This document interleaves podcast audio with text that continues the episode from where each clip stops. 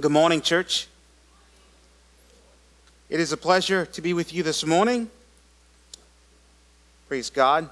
I, am really excited. I don't know if it's just because I'm seeing you I'm just smelling the food in the back, you know, but uh, uh, I'm excited to eat some food too, man. Yes. With that said, if you're a guest, welcome to First Baptist Church of Thibodaux. Always excited to have guests with us. Please stay in fellowship with us. And members, know this that we love you guys. We want to continue to pray for you guys. We have been expositionally walking through 1 Samuel. I, I absolutely love, I know you might be thinking, man, it's taken a long time to read the Bible, you know, like read the text. Why do we have to read every word? The reason why is because we preach every word. You know, um, we, we preach the word of God. We want the word to give us context. So that's why it's important to read the word together, to be attentive when the word of God is reading. Thankful for all the people who are reading. Thankful for the Lauren read through the text this morning. There's just there's power, man. I'm I'm sitting, I'm standing up and just looking and, and listening and reading at the same time. And there is power in just reading the word. You know, there's power in just reading the word. So with that said, the title for today's sermon is The Decisions of an Unrepentant Heart the decision of an unrepentant heart. A plethora of bad decisions is an indication of a troubled spiritual life. I'll say it again. A plethora of bad decisions is a indication of a troubled spiritual life. It also can be an indication of an unrepentant person. And I'm not talking about a bad decision as to what clothes you're going to wear, you know, where you're going to eat, right?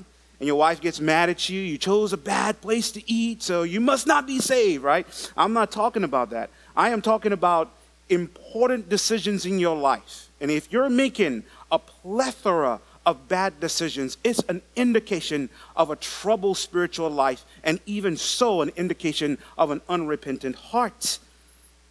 True repentance allows us to commune with God, right? There is this commune, uh, communication that we have with God, fellowship with God when we repent and trust in God. So, by that, God speaks to us and He leads us through His Word, by His Spirit, to make wise decisions, to make healthy decisions.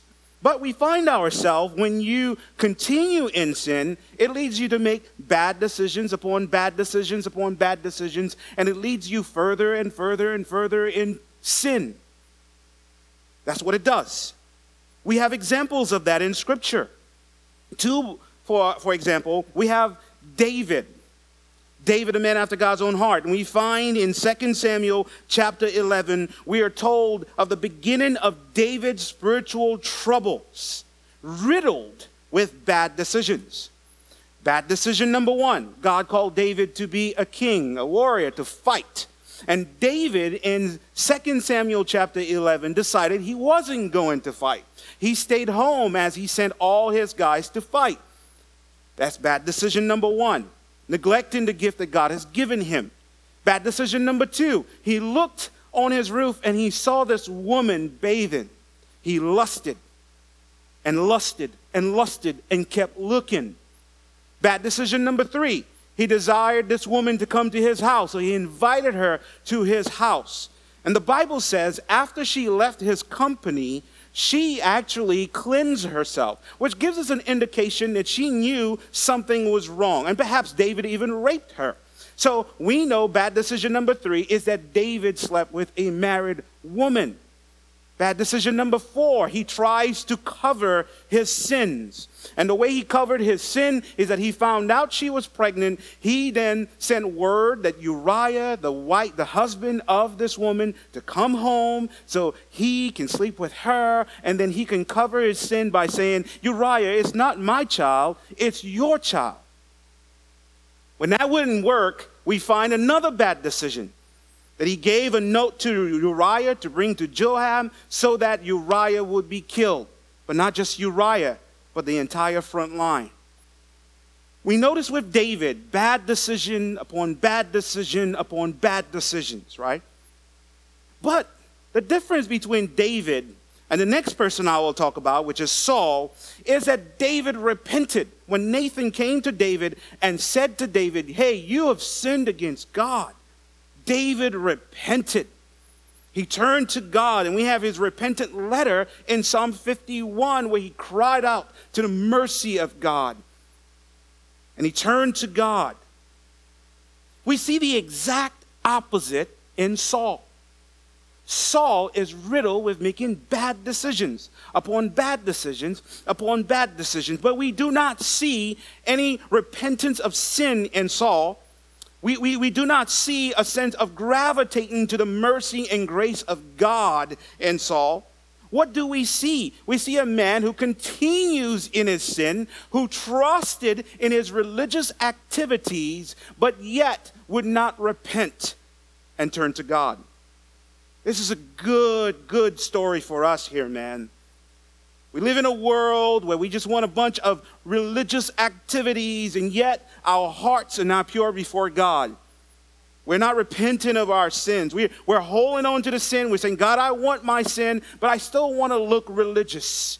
I still want to go to church. I still want to do these things. I still want people to look at me as righteous and a good person.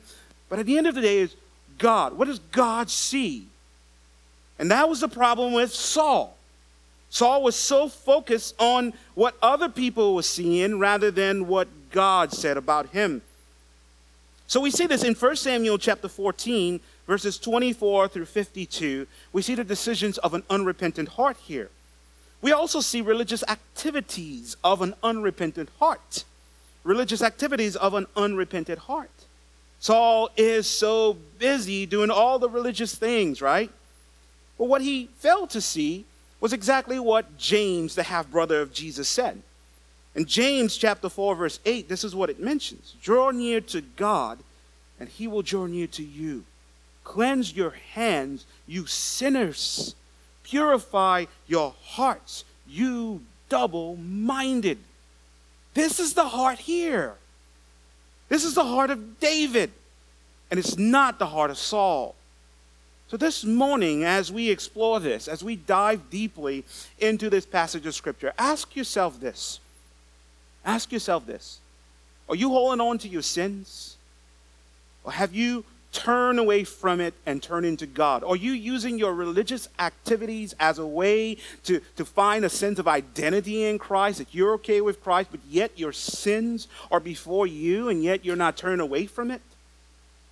Are you like Saul or are you like David? Ask yourself this. This morning, I want us to see two foolish decisions that Saul made because of his unrepentant heart. What are they? Decision number one he made a foolish vow. A foolish vow. We see this in verses 24 through 30. Decision number two, he made a foolish order. We see this in verses 31 through 52. As you notice here, his decisions were based on his selfish motives rather than glorifying God. Do you see that? As we've been reading through the text, notice his decisions were based on his selfish motives rather than glorifying God. So, so we want to have healthy and make healthy decisions. Ask yourself this question Will this glorify God? This, this is what we need to ask ourselves. God, I want to make a bunch of decisions. I have decisions to make in my life, right? Will this glorify you, God? Saul was not asking that question. Rather, he was asking, How can this glorify me? So, point number one, he made a foolish vow. But before we dive into point number one, I want us to pray. So, join me as we pray together. Father, thank you again for scriptures. Thank you for the Holy Bible that we can learn about decisions, healthy decisions, right decisions, and, and bad decisions. God, I pray that we can see in our lives um, what you are doing. We can see if we are being obedient to your will. We can see, Father, if we are loving our sins above you. We can see if there is no repentance at all. And God, if there is true repentance, our desire is to be before you like David God, we do fall short. We do sin. We are not perfect. But God, what you're looking for from your people are people who draw near to you and cleanse their hands and come before you, Father. We do have a responsibility as Christians to obey you and to fight sin. But we do it because of the finishing work of our Lord Jesus Christ. And in that we trust that God, we must appropriate what Christ has done in our lives. So, Father, I pray this morning that you teach us what we do not know. You make us what we are not, and you give us what we do not have. We ask all of this in Jesus' mighty and precious name. And God's people said, Amen. Amen. Point number one is this He made a foolish vow.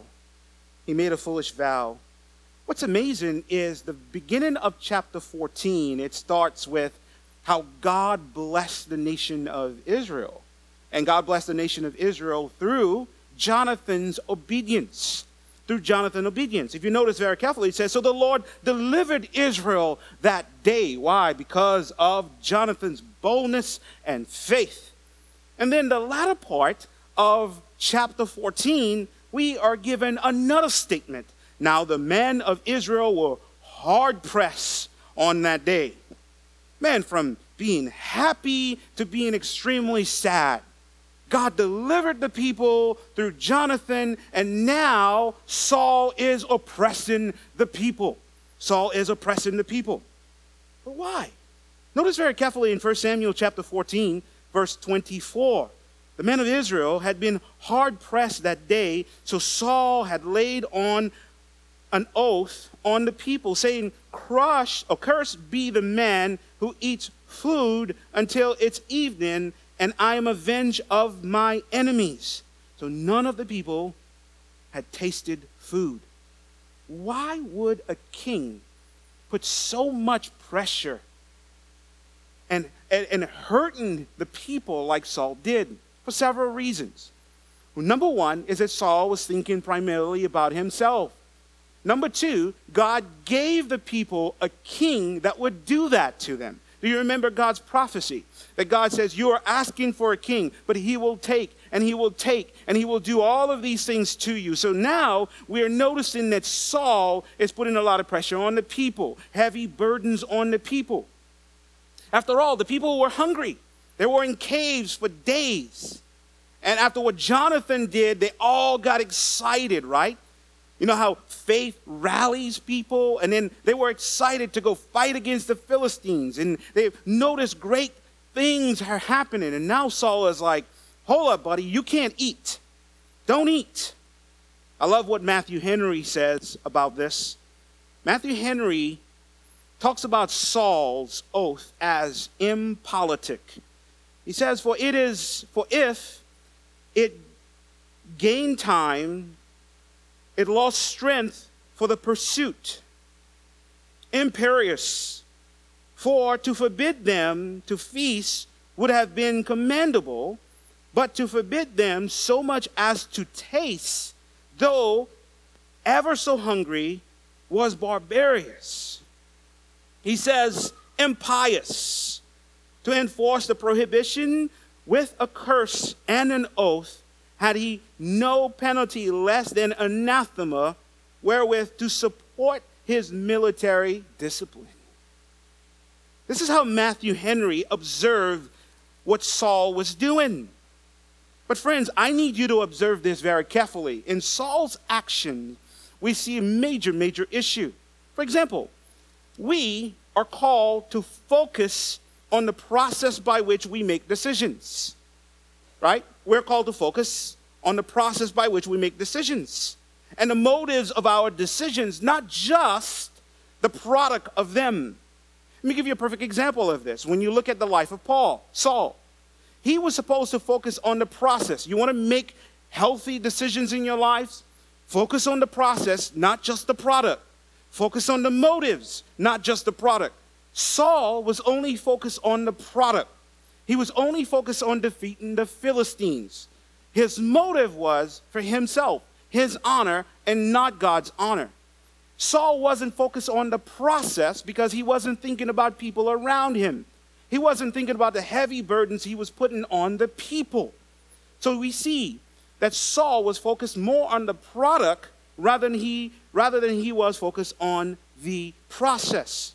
Another problem we have here is that Saul was focusing more on religious activities without true repentance. Religious activities without true repentance. Let me help you understand this very, very carefully. because we see a shift in Saul in 1 Samuel. We notice very carefully a few chapters earlier when Samuel rejected Saul. God rejected Saul. Samuel told Saul to go to Gilgal, wait for me for seven days. And then we will sacrifice an animal for God. We'll sacrifice for God, right? To make atonement. Saul did not listen to Samuel, did not wait on Samuel, and sacrifice the animal for, for himself, by himself, right? He made the sacrifices by himself. Therefore, Samuel got really upset. And Samuel said to Saul, if you remember very carefully, God has rejected you as king. From that moment, we're noticing that Saul's religious observance is actually really high. Saul has become more religious than anything else. Let me give you a perfect example of this. We notice in chapter 14, after Samuel said this to Saul, Saul then formed a council, a council of men to help him make decisions. But when we notice who the, the high priest was, that's when we realize Saul's spiritual sickness. Who was the high priest? The grandson of Eli, right? He got the grandson of Eli to be his high priest. What do we know about the grandson of Eli? God said he will cut the house of Eli out completely. God did not approve of the grandson of Eli, yet Saul took him to be a part of his council. We notice as well, when Saul wanted to find out God's will, he asked the priest, he dressed the priest up, and he are asking God to speak. God speak, God speak. And when God wasn't speaking like Saul wanted, Saul told the priest to stop. Again, we see his religious activities and how it's a little up, right? We notice here he's telling the man to fast in chapter 14. He's asking him to fast. And before he went and fight against the Philistines, he's going before God and asking God to speak. What am I telling you here? I am telling you, the further Saul got away from God, the more involved he got into religious activities. And this is the problem. This is the problem. This is a warning for us. You might find yourself finding a sense of joy in God by reading your Bible, by studying, by coming to church, by doing all of these things, but deep down inside, you are struggling with sin that you do not want to repent. So you say to yourself, God, I don't want to repent, but I'm going to turn to you by doing these things. I'm going to find an identity in what I am doing for you rather than trusting in you, what you have done for me. And this is exactly what Saul is doing. Friends, friends, don't miss this. Please get this because this is very dangerous, especially in our culture. Coming closer and get this. Saul seems to have devoted himself to religious activities at the same time that his heart grew more reckless and hard. You get this? At the same time. This is dangerous. Saul should have understood the words of God and how God view a repentant heart and not just our religious activities. Yes, friends, don't miss this. It is important to read your Bible, read it. It is important to fast, fast. It's important to pray, pray. It is important to come to church, come to church. But what's more important and what drives all of these things is a heart before God a repentant heart before God. Notice very carefully what Proverbs 28 13 says. Whoever conceals his transgression will not prosper, but he who confesses and forsake them will obtain mercy. This is the word of God. Saul, you should know this. This is how God operates. It's not about your religious activities, it's about your heart. Isaiah 59, verse 2 is another great principle. But your iniquities have made a separation between you and your God. This is what Saul is experiencing. And your sins have hidden his face from you that he does not hear you. And we notice in chapter 14 twice that Saul is turning to God, wanting God to speak, but twice God is silent. God is not speaking. You know why God is not speaking? Because of Isaiah 59, verse 2. Your sin separated you from Him. God is looking for a repentant heart. What else do we have? Do we have any New Testament texts? Yes. 1 John 1 9. If we confess our sins, He's faithful and just to forgive us our sins and to cleanse us from all unrighteousness. The Bible is cohesive when it, when it deals with a repentant heart before God. So, friends, how is your heart before God? How is your heart before God? In all of the religious activities, as you read your Bible, as you do all of these things, are you open and honest before God? Are you? Are you? You know, I, I experience this on a consistent basis where I meet up with people who come to church. They come to church and they say, uh, Brother Kevin, I'm, I'm going through a very tough time in my life. Um, you know, my children, you know, they're acting up, and, and I really want to start coming to church. I want to start reading my Bible. I want to start praying. Or, or, they're having marital issues, and it's like, I really want to start coming to church. Or, or, or, the doctor told them they have this terminal illness. I really want to start coming to church. And, and, I'm looking at them and I'm, I'm praying with them. But, but listen, this is what I tell them. This is what I tell them. And I think, I think there is scripture for this as well. Yes, it is good to come to church, it is good to turn to God. But when you come to church, you come to church to find God. You come to church to worship God, not just find the answers for your problem. And this is exactly why I'm saying this. When they come, and they find the answer to their problem. They come to church for a short time, start reading their Bible, and guess what? Husband is doing okay. Doctors say everything is fine. Children start behaving well. What happens? They leave the church. Those religious activities are no longer because you're coming for the wrong reasons. You come to exalt God, to worship God.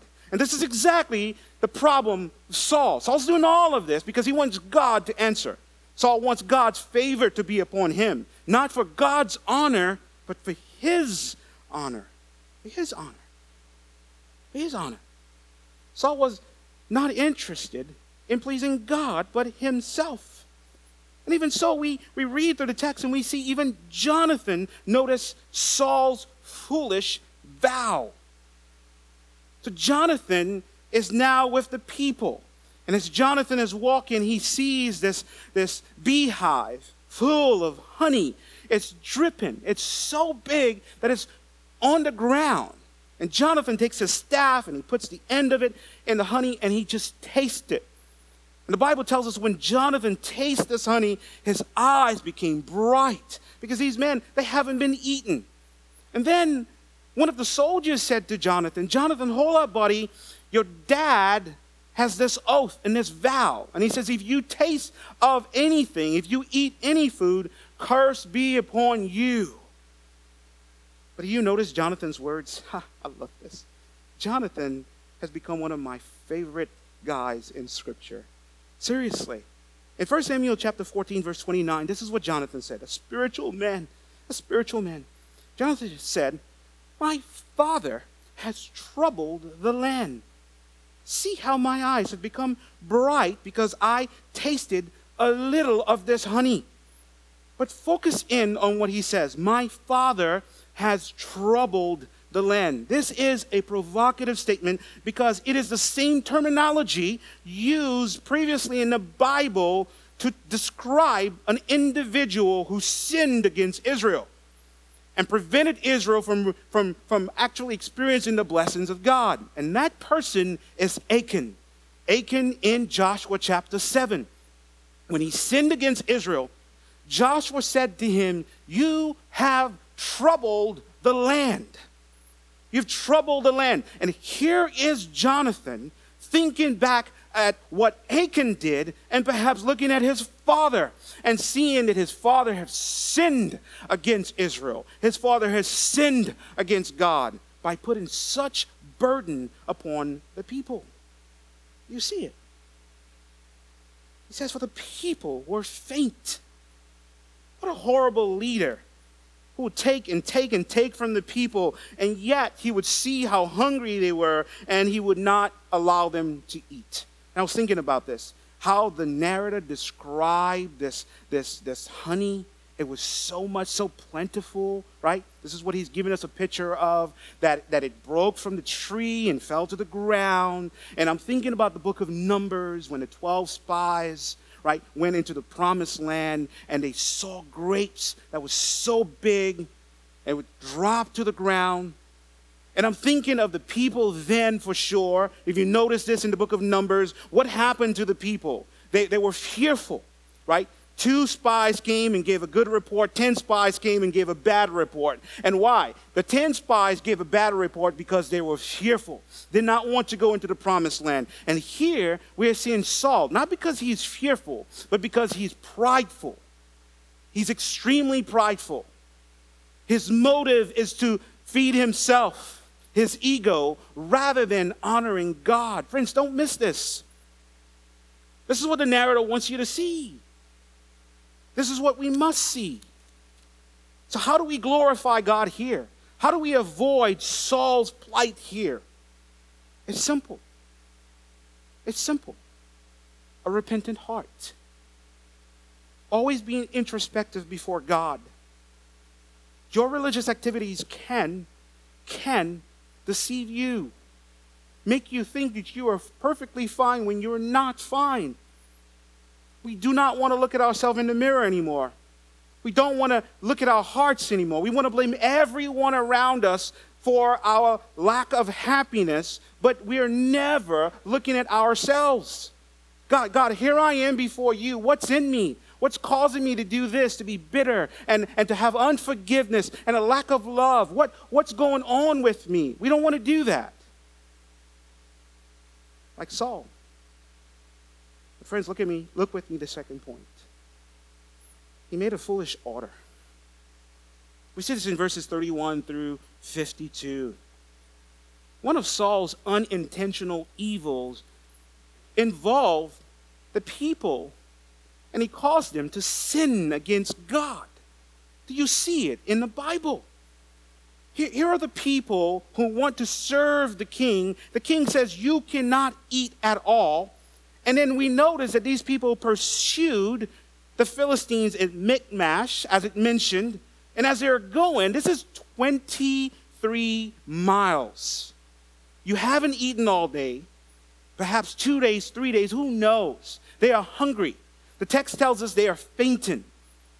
And now they have to travel 23 miles to Michmash, which the text also gives us an idea that this is a very tough terrain. And when they arrived, guess what the soldiers did? They started killing animals and eating animals. So much so that they neglected the commands of God. And when you sacrifice an animal, when you kill an animal, when you slaughter an animal to eat, you must not eat or drink the blood, right? Make sure you drain the blood from the animal.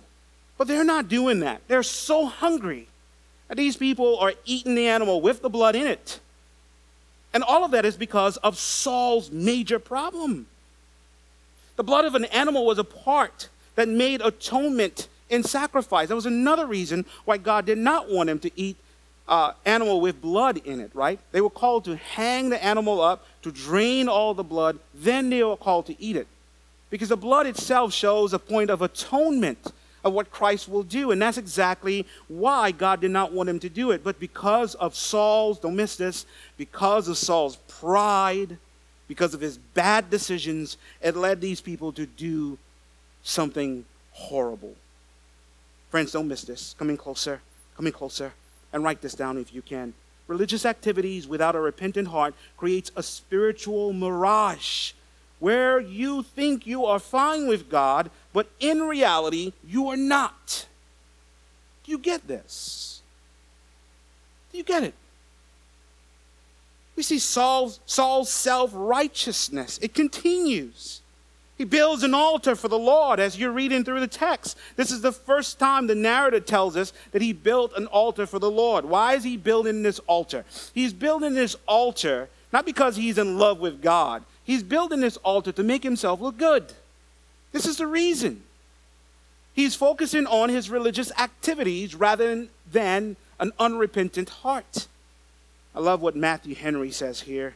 Matthew Henry says, Saul was turned aside from God, and yet now he began to build altars, being most zealous, as many are, for the form of godliness when he was denying the power of it. Henry is absolutely right. Absolutely right. What else do we see with Saul here? His self righteousness continues, and there's no conviction at all, focusing only on himself and on his honor.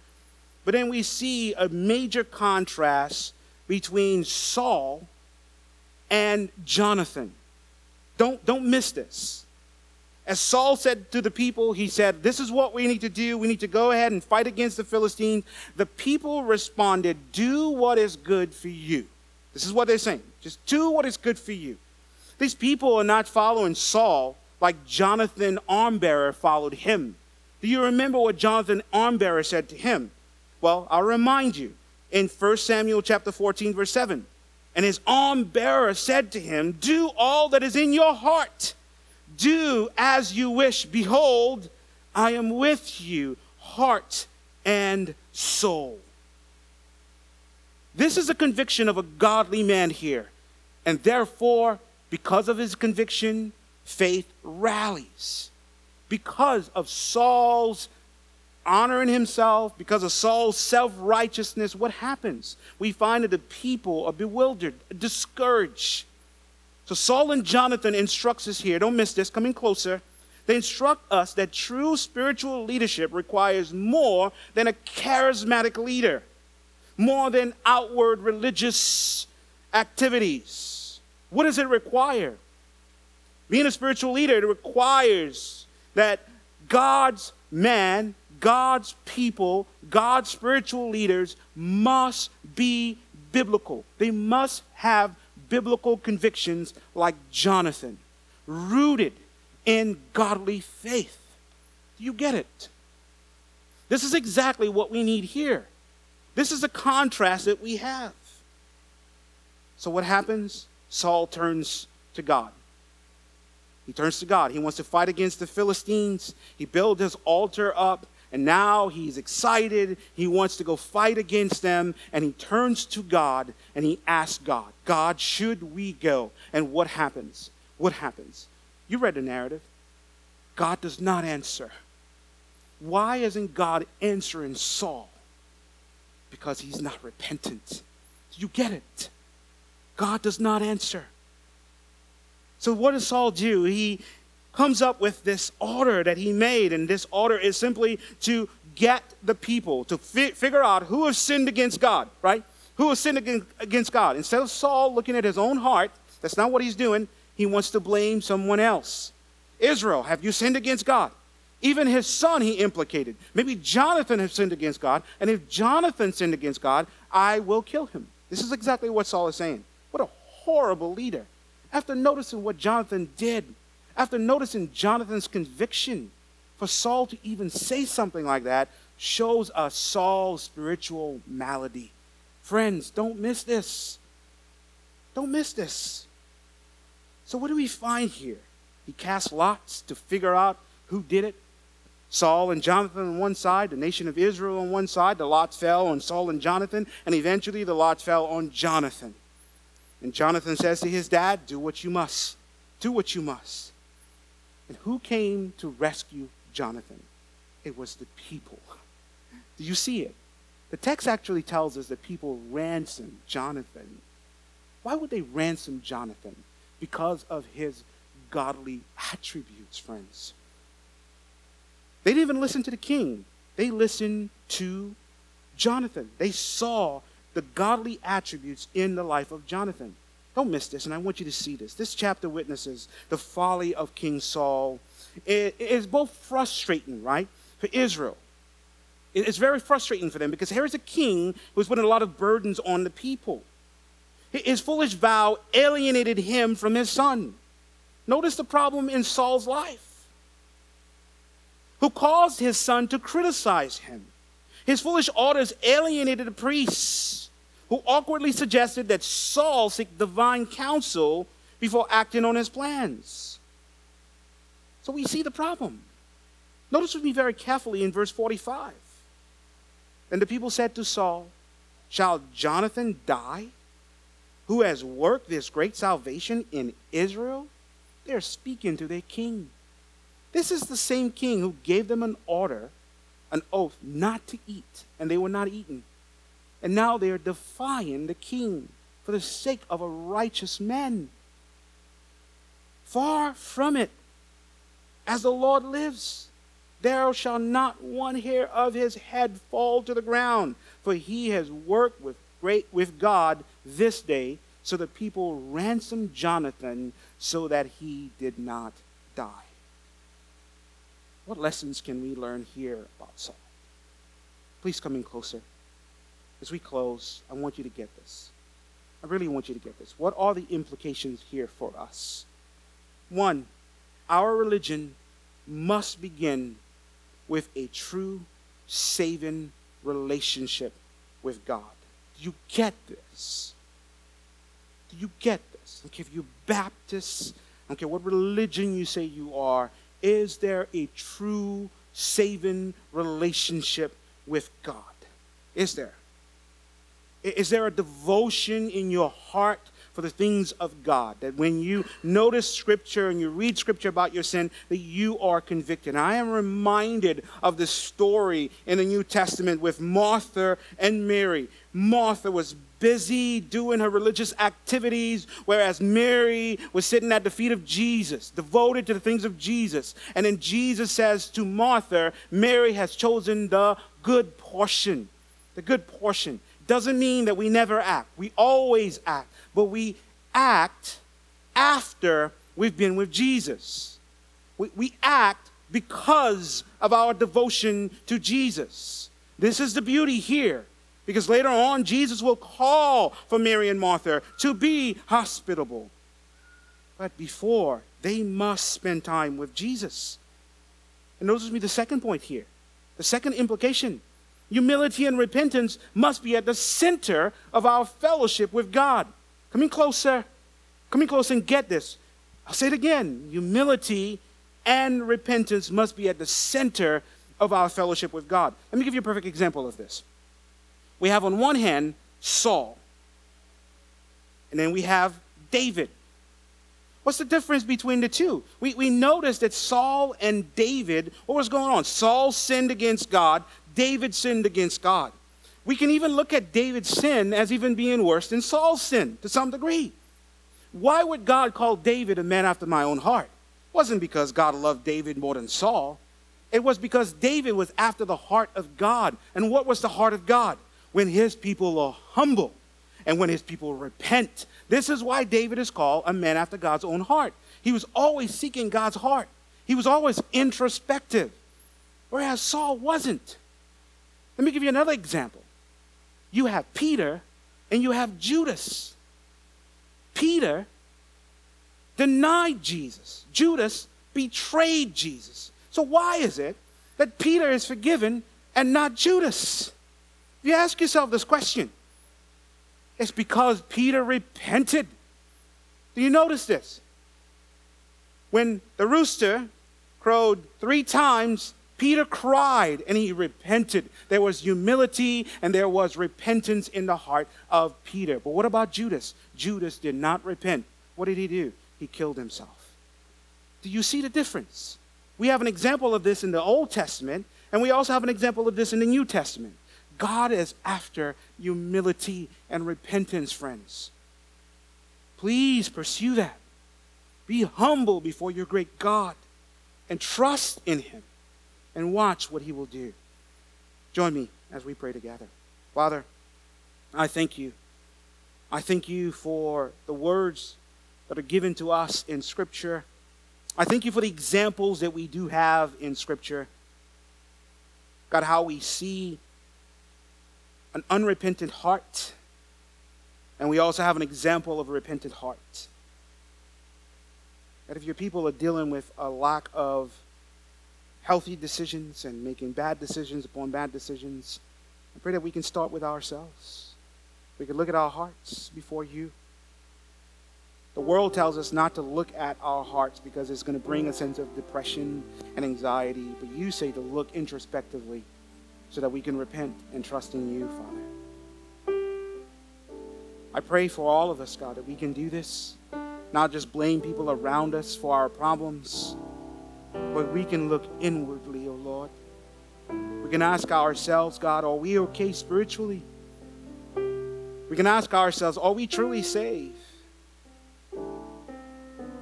God, let us not be like Saul, plays around with this religious activities and yet so far from you, Lord. We can build altars, we can raise our hands, we can sing loud, we can do all of these things, and yet our hearts are far from you. So let us be genuine before you, Lord. In your mighty and precious name. Amen.